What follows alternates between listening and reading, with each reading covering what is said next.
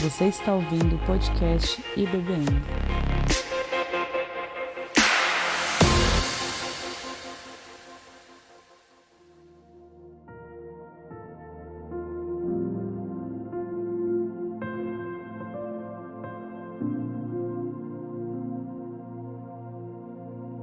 Graça e paz, amigos. Amém? Podem sentar. Vamos à nossa última reflexão da nossa série Pecados Escravizadores. Hoje é o nosso quarto sábado e eu fico muito feliz de ver o rostinho de vocês aqui acompanhando semana após semana aí as nossas exposições, as nossas reflexões.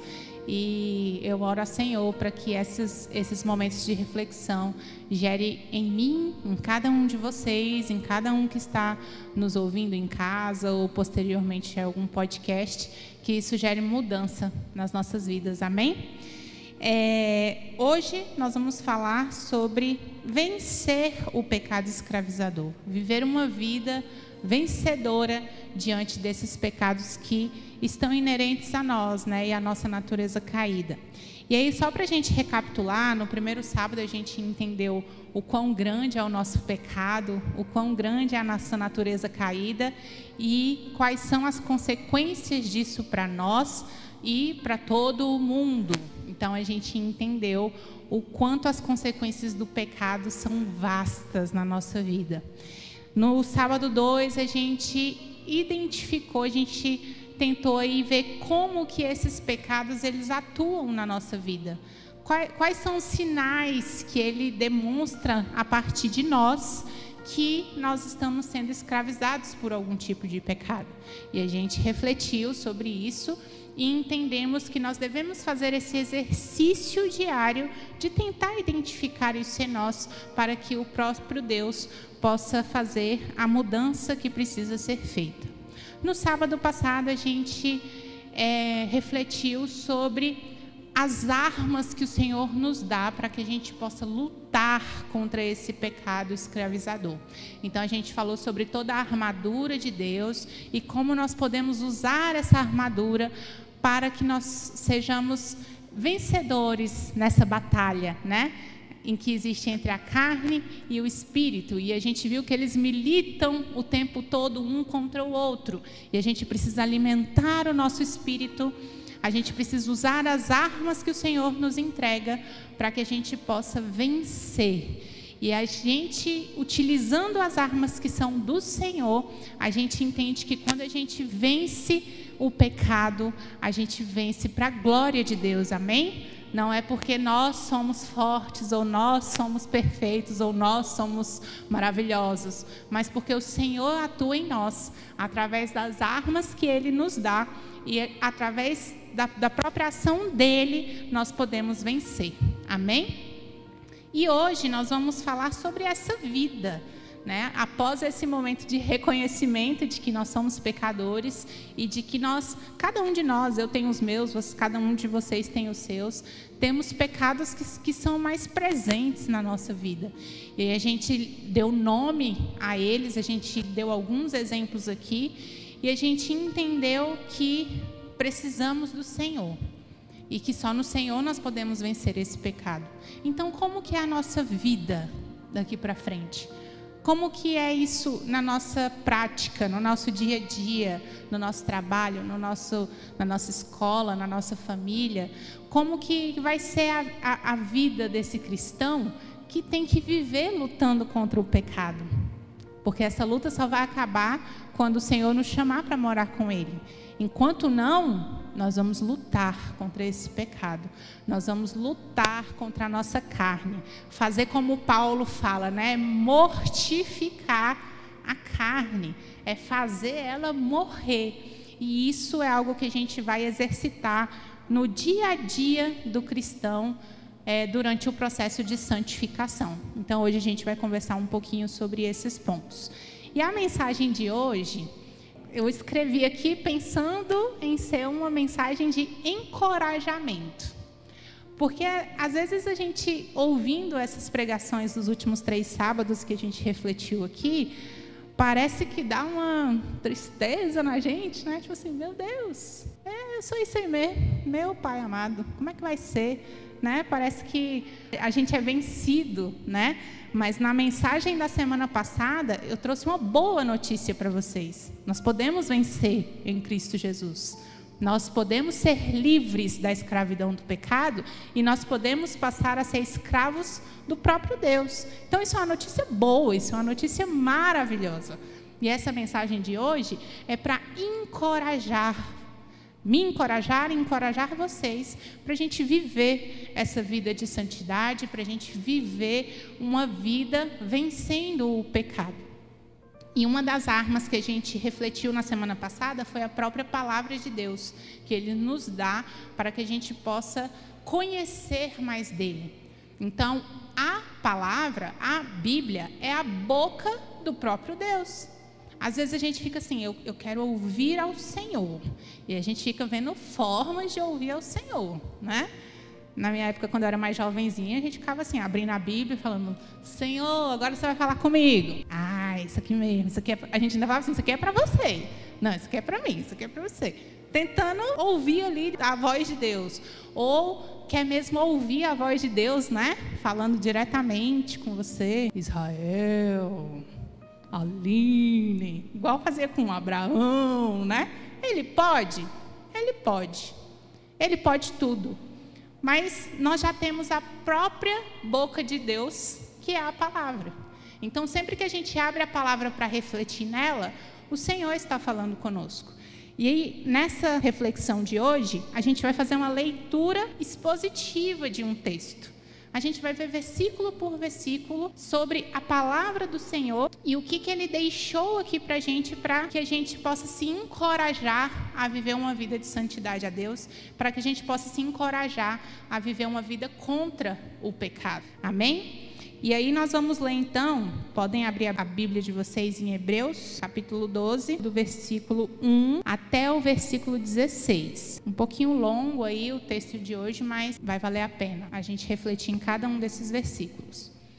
Hebreus 12, versículo 1 até o versículo 16. Amém? Eu vou ler ali acompanhando na tela se vocês quiserem acompanhando comigo na mesma versão, acho que a gente consegue entender um pouquinho melhor. Vou chegar aqui mais perto, que eu sou meio séria. E a palavra do Senhor diz assim: Portanto, uma vez que estamos rodeadas de tão grande multidão de testemunhas, livremos-nos de todo o peso que nos torna vagarosos e do pecado que nos atrapalha, e corramos com perseverança a corrida que foi posta diante de nós. Mantenhamos o olhar firme em Jesus, o líder e aperfeiçoador da nossa fé. Por causa da alegria que o esperava, ele suportou a cruz sem se importar com a vergonha. Agora, ele está sentado no lugar de honra à direita do trono de Deus. Pensem em toda a hostilidade que ele suportou dos pecadores. Desse modo, vocês não ficarão cansados e nem desanimados. Afinal, ainda não chegaram a arriscar a vida na luta contra o pecado. Acaso vocês se esqueceram das palavras de ânimo que Deus nos dirigiu como filhos dele? Ele disse: Meu filho, não despreze a disciplina do Senhor não desanime quando ele o corrigir, pois o Senhor disciplina quem ele ama e castiga todo aquele que aceita como filho. Enquanto suportam essa disciplina de Deus, lembre-se de que ele os trata como filhos. Quem já ouviu falar de um filho que nunca foi disciplinado pelo pai? Se Deus não os disciplina como faz com todos os seus filhos, significa que vocês não são filhos de verdade, mas ilegítimos.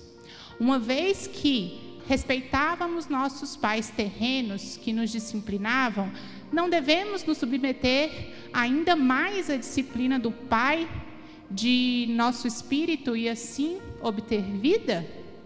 Pois nossos pais nos disciplinam por alguns anos como julgam melhor, mas a disciplina de Deus é sempre para o nosso bem, a fim de que participemos de sua santidade. Nenhuma disciplina é agradável no momento em que é aplicada, ao contrário, é dolorosa. Mais tarde, porém, produz uma colheita de vida justa e de paz para os que assim são corrigidos. Portanto, revigorem suas mãos cansadas e os seus joelhos enfraquecidos.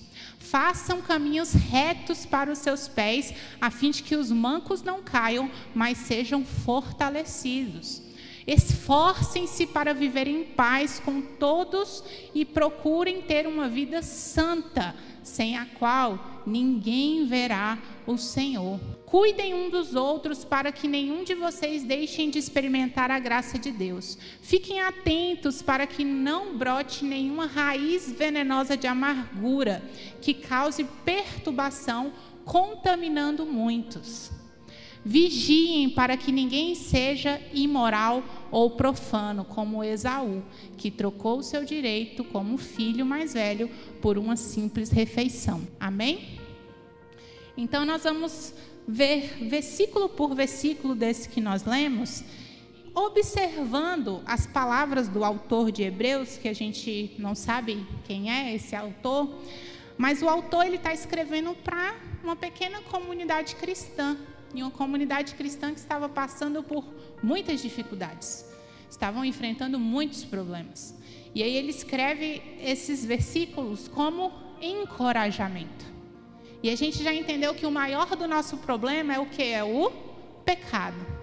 Então, eu vou usar aqui das palavras do autor de Hebreus para a gente refletir nesse encorajamento, para dar um ânimo, para que a gente tenha força para continuar lutando contra o pecado.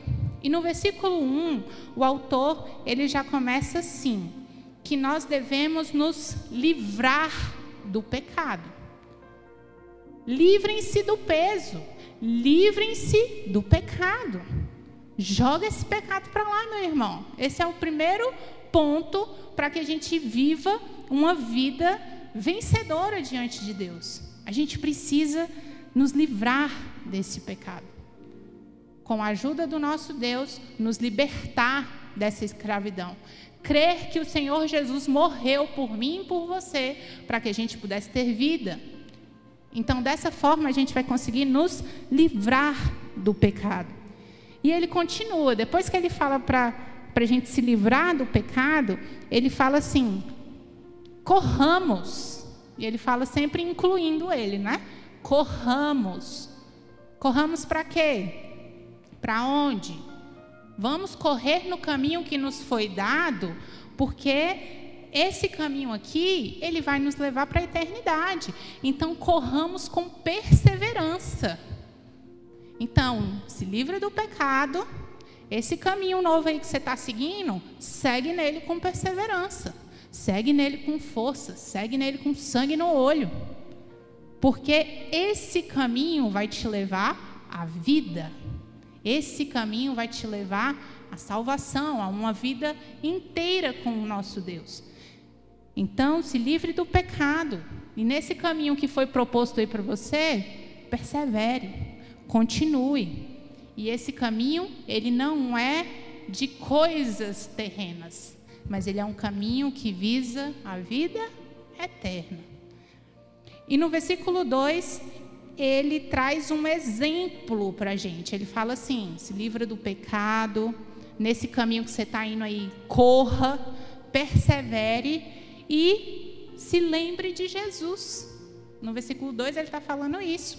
Mantenha o olhar firme em Jesus. Ou seja, Jesus, ele é o nosso maior exemplo.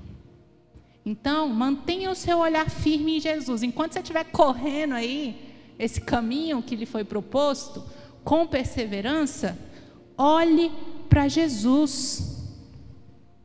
Porque ele, mesmo sabendo tudo o que ele ia passar, sabendo do que isso ia produzir, sabendo que ele ia fazer isso em obediência ao Pai, ele suportou. Ele suportou a cruz, ele suportou a morte. Por quê? Porque ele foi obediente ao Pai e ele sabia quais frutos esse sacrifício e a ressurreição dele iam gerar. Ele entendia o propósito. Então, entender o propósito de Deus para a nossa vida é um ponto muito importante para que a gente consiga viver combatendo esse pecado. Quem não entende o propósito, quem não entende o porquê e o para quê, não, não tem sentido a gente viver uma vida contra o pecado. Para quê? Não tem propósito. Mas o exemplo que o autor traz aqui é maravilhoso, é o próprio Jesus. Que ele, ele fala assim: ó, pelo propósito, suportou a cruz. Pelo propósito, suportou a morte. Então, no versículo 3, ele fala assim: que a gente precisa pensar no que Jesus passou. Quando a gente pensa no que Jesus passou, isso nos dá força para que a gente não fique desanimado, para que a gente não fique desamparado, para que a gente não fique assim meio capenga no meio do caminho. Porque o nosso exemplo é Jesus.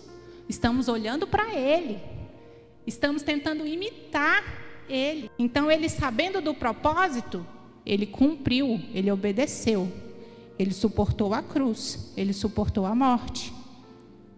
Pensando em Jesus, isso tem que ser motivo de ânimo para nós.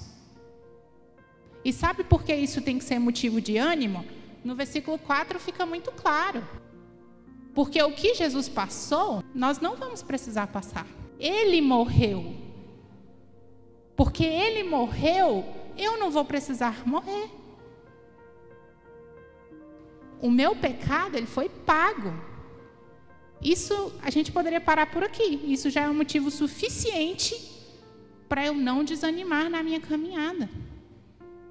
Para eu continuar firme nesse caminho, para eu continuar perseverante nesse caminho, para eu lutar contra esse pecado e mortificar a minha carne.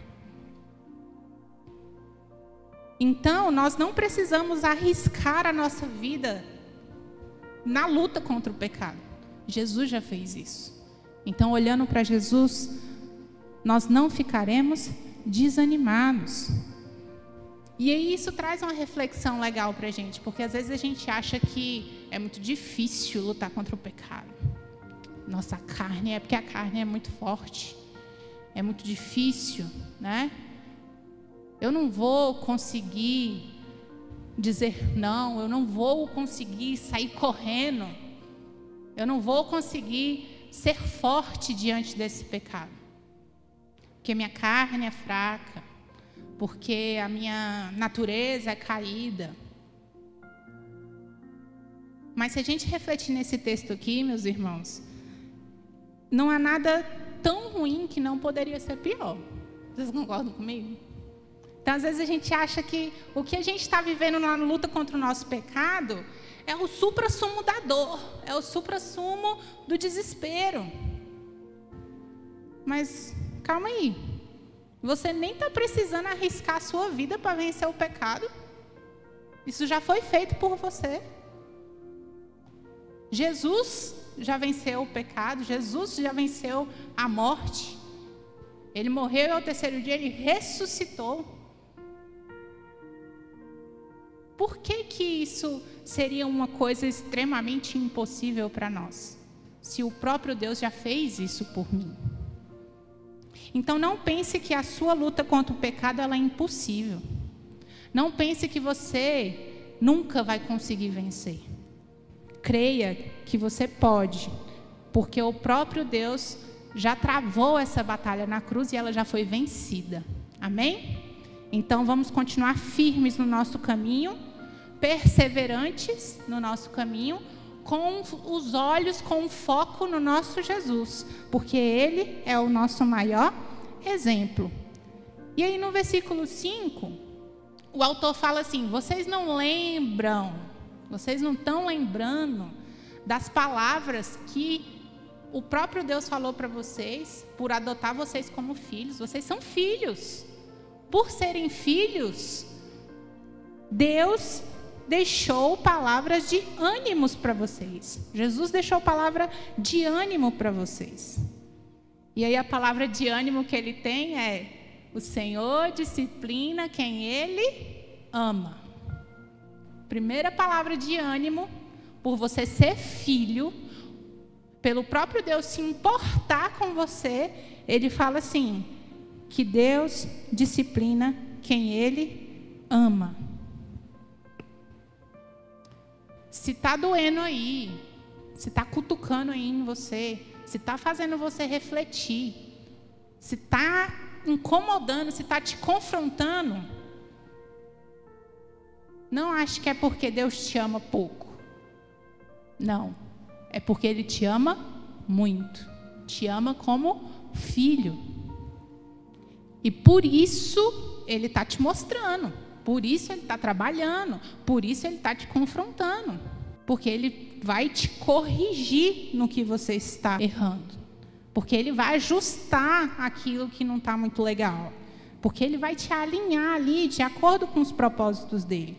E isso gera disciplina. E nos versículos 7 e 8 ele fala assim que durante a disciplina a gente não se sente bem, né? A disciplina ela é, ela é dura. A disciplina ela é ela é pesada, às vezes desconfortável. Quando a gente está sendo disciplinado, quando alguém está corrigindo a gente, a gente não está assim, ah, é isso mesmo. Não, a gente fica pensativo, no mínimo, né? A gente fica remoendo aquilo ali, a gente fica pensando naquilo várias e várias vezes. Quando a gente não quer, já logo dá uma, uma brigada, né? Porque a pessoa está ali te corrigindo. Então, assim, a disciplina, ela é, ela é dura mesmo. Né? No versículo 11 ele fala isso. Ninguém fica feliz quando está sendo disciplinado. Mas a disciplina, ela gera o quê? Frutos bons.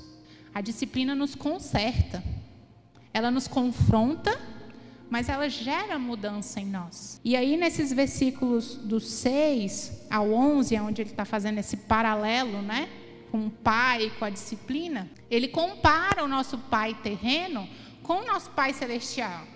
E ele fala assim: se a gente, submete, se a gente consegue se submeter ao nosso pai terreno, que nos corrige, e que durante um tempo da nossa vida ele, ele nos cria e faz coisas por nós da forma que ele entende que é melhor, por que, que eu não vou me submeter ao meu Pai Celeste? Por que, que eu não vou me submeter à disciplina do meu Pai Celeste, sendo que essa disciplina de Deus vai gerar vida? Vai gerar coisas boas. A disciplina de Deus, ela gera o nosso bem. Está escrito aí no versículo 10. A disciplina de Deus sempre vai gerar coisas boas para nós. Então, se a gente está três semanas falando de pecado, remoendo sobre pecado, passando o nosso pecado assim na nossa cara, sendo confrontado diante disso, vendo que nós somos escravos, isso é para o nosso bem. A disciplina do Senhor, ela gera o bem. E aí, quando a gente fala de bem, a gente já vai pensar assim, né? Coisas boas para mim, então. Então, se Deus está me corrigindo, eu vou ter muitas coisas boas. É igual aquele versículo de Romanos, né? Que Paulo fala: todas as coisas cooperam para o bem daqueles que amam a Deus. E aí a gente já pensa que são milhares de coisas boas que vão acontecer com a gente. Assim, é difícil falar isso, mas quando a gente aceita Cristo, quando a gente se converte, se a gente tem um pensamento de que tudo vai melhorar e que vai ser as mil maravilhas, logo logo a gente vê que não é assim. Logo logo a gente vê que é difícil caminhada ela é árdua. E a gente vai sofrer, a gente vai penar, a gente vai chorar. Se tem um avião voando no céu e o avião vai cair, não vai cair só quem é incrédulo e os crentes vão ficar voando, né? Não. Coisas ruins também vão acontecer com o povo de Deus. Mas a gente tem que entender que tudo coopera para o bem.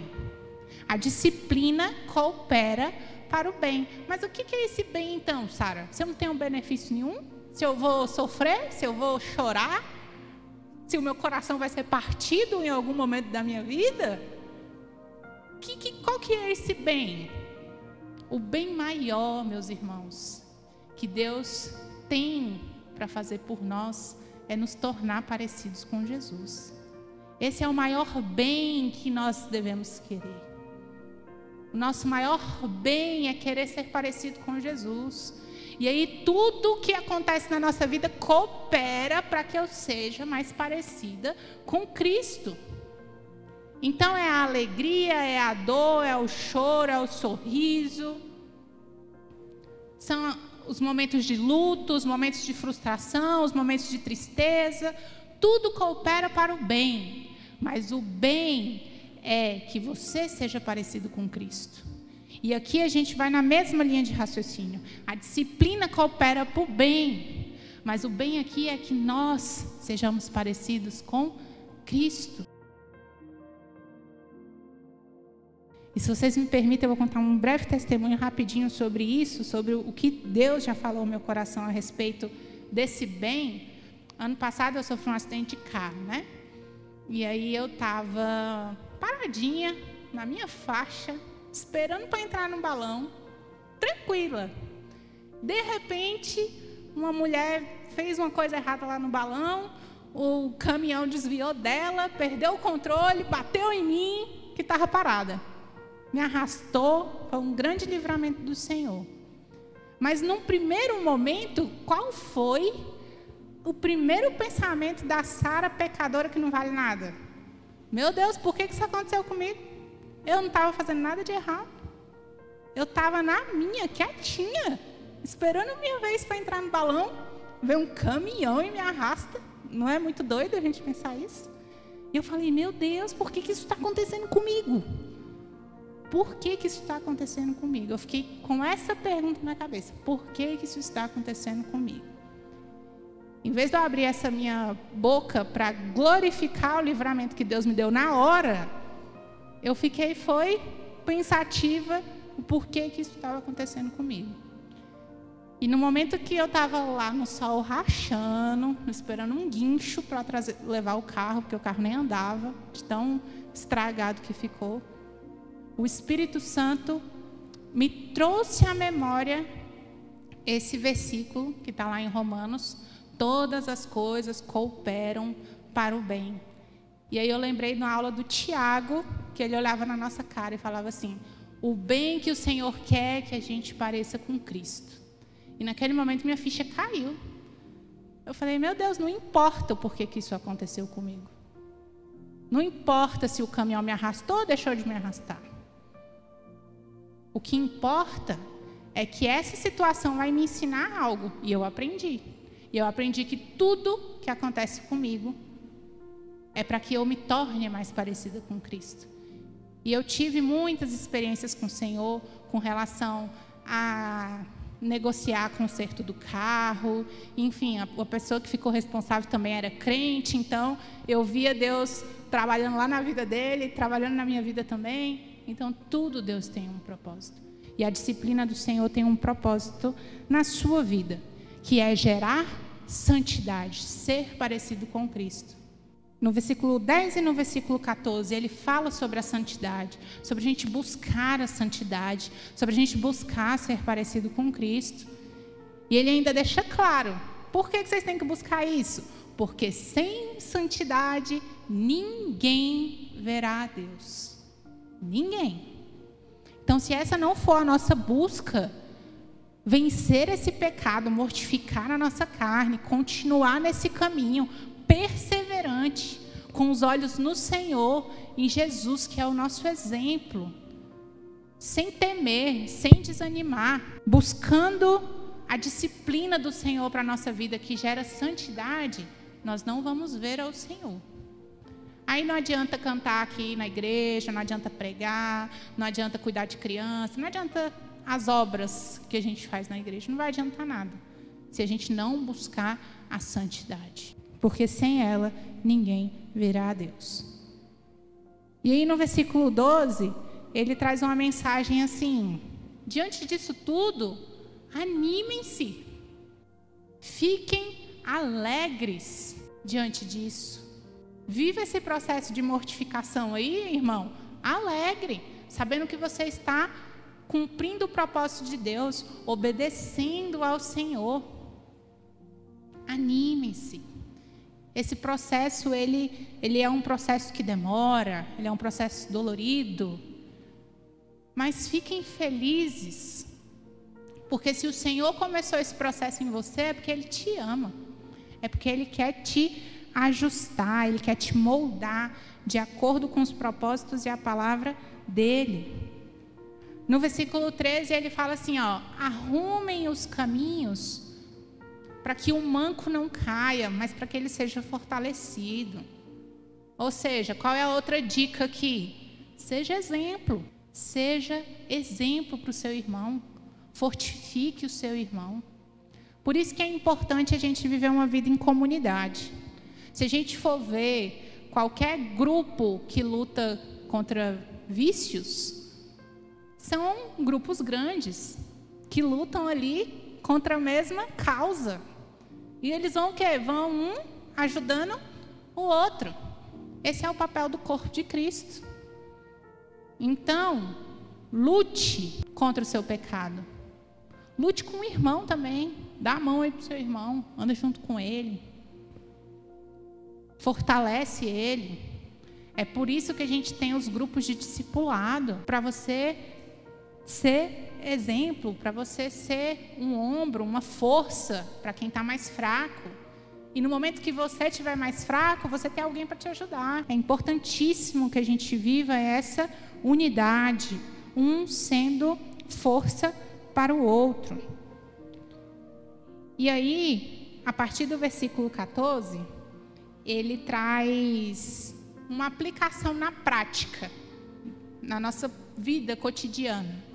E aí ele usa algumas palavras bem incisivas, falando para essa igreja que ele está escrevendo. E aí a gente vai tomar isso para nós. A gente vai entender como que essa carta tem uma mensagem forte. E no versículo 14 ele fala assim para a gente: esforcem-se. Esforcem-se. Olha essa palavra. Quando a gente tem que se esforçar para fazer algo, é algo que é o quê? Penoso. A gente tem que se esforçar. Então ele fala assim: esforcem-se para vocês viverem em paz uns com os outros. Isso vai ajudar nessa caminhada. A gente está falando da nossa caminhada rumo ao nosso Salvador, vencendo esse pecado que nos escraviza. Então, esforcem-se para vocês viverem em paz uns com os outros. Procure a santidade. Tá vendo que sempre tem algo ativo, tem uma ação que a gente precisa desenvolver a única coisa que cai do céu, meu irmão, é a chuva e a caca do passarinho. De resto, a gente tem que ter uma ação. E a gente sabe que quem vai ajudar a gente a fazer isso aqui é quem? É o Espírito Santo de Deus, através da graça. Então, aqui a gente precisa ter um esforço para viver em paz, a gente precisa procurar a santidade, ir atrás, né? fazer um esforço ativo aí para a gente conseguir. No versículo 15: cuidem, cuidem uns dos outros, fiquem atentos para que no seu coração não entre nenhuma raiz de ama amargura. Tá certo, né? Para que não entre nenhuma raiz podre no seu coração porque isso contamina os outros, está escrito aí. E muitas vezes essa amargura, dentro desse contexto aqui, ele vem quando a gente não quer ouvir e obedecer à disciplina. Em vez da gente ser humilde e receber a disciplina, a gente age com orgulho, soberba. E aí no nosso coração, que já é uma fábrica de ídolos, uma fábrica de pecado, a gente fica com essa raiz amarga. E isso contamina outras pessoas. Então, a palavra nos adverte: fiquem atentos. Não deixe que essa amargura entre no seu coração. No versículo 16, vigiem. Outra ação ativa. Vigiem contra a imoralidade. Fiquem atentos, fiquem de olho. E aí ele usa o exemplo de Esaú, que trocou a sua primogenitura por um prato de lentilha por uma refeição, porque ele chegou com fome. Então, naquele momento, ele queria o quê? Acabar com a fome dele, não importa a consequência. E aí a consequência foi que ele perdeu esses direitos de ser o primeiro. Então, vigiem, fiquem de olho. Do 16 ao 25, ele vai recontar essa historinha de Esaú, por isso que eu pulei aqui, porque a gente já conhece. Vai recontar a historinha de, de Caim, de Abel, né? ele vai fazer algumas referências. E no versículo 25, ele traz mais uma dica para a gente. Não se recuse a ouvir. Não se recuse a ouvir outras pessoas que estão sendo usadas por Deus para trazer a disciplina para você. Não se recuse a ouvir. Escute. Escute. Absorva isso. Mude. Né? Que isso gere arrependimento em nós. E no versículo 18 ele termina com: Sejamos gratos. Sejamos gratos. Que a gente consiga adorar ao Senhor com reverência, que a gente consiga adorar ao Senhor com temor Sejamos gratos. E ele finaliza essa, essa, essa parte né, da carta, que é o capítulo 12, com essas palavras. E caminhando para o nosso final, para a nossa reflexão final, de tudo que a gente trouxe aqui nessa leitura expositiva, versículo por versículo, é, palavras de encorajamento, palavras de força, palavras de ânimo, palavras de consciência, para que a gente viva nesse, nesse caminho que é árduo, que é difícil, mas que no final vai ser proveitoso. Eu trouxe três aplicações aqui para gente desse texto que a gente viu ponto a ponto. Três conclusões que a gente pode tirar de tudo que a gente leu aqui nesses, nesses versículos. E para que a gente possa viver, vencer o pecado e viver uma vida de santidade que glorifique ao nome do Senhor, um, a gente precisa ser humilde. Então, essa palavra que a gente tem refletido aqui, sábado após sábado, ela é uma palavra para quem é humilde de coração, para quem reconhece que tem essa falha, que tem esse pecado, que tem essa natureza caída reconhece que essa fragilidade vai estar sempre presente em nossa vida. Que tem humildade de dizer: Senhor, dos pecadores, eu sou a pior. Ter a humildade de reconhecer isso. E de reconhecer que só vai conseguir vencer isso se for com a graça e a misericórdia do próprio Deus sobre a sua vida se tiver busca, se tiver arrependimento. Então, o primeiro ponto é: precisamos ser humildes para que a gente consiga viver essa vida vencendo o pecado.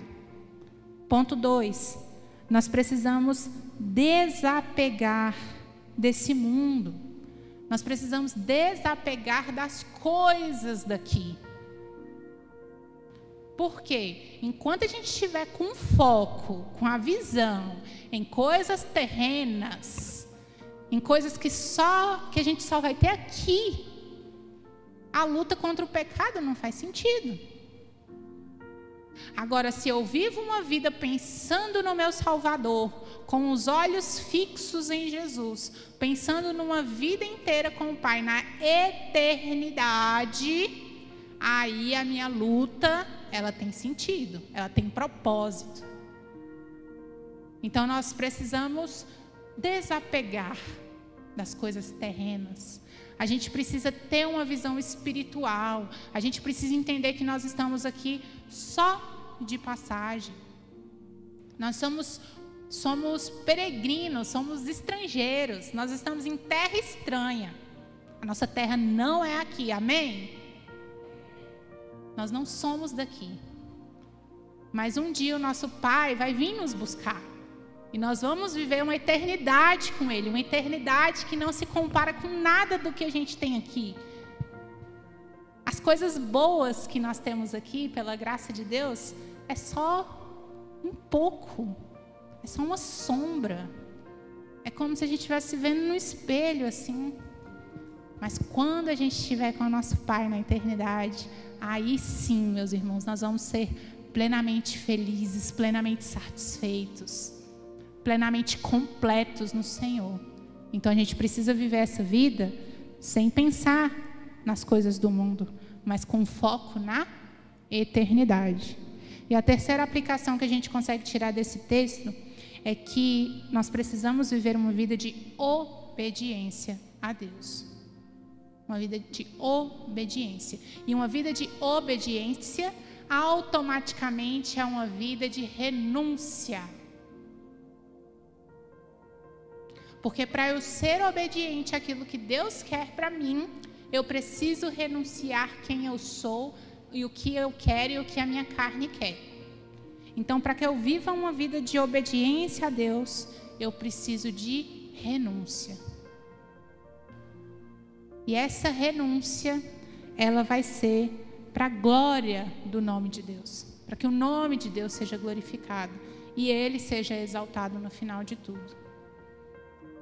Então, que nós possamos, meus irmãos, viver uma vida em obediência a Deus, uma vida que glorifique ao nome de Deus, uma vida que não tenha o foco aqui, mas que tenha o foco na eternidade.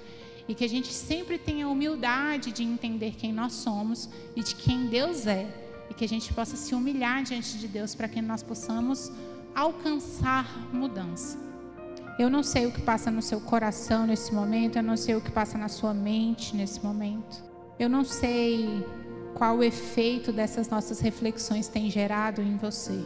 É só você e Deus. Eu só peço que o próprio Espírito Santo de Deus gere arrependimento e mudança na vida de cada um de nós. Amém?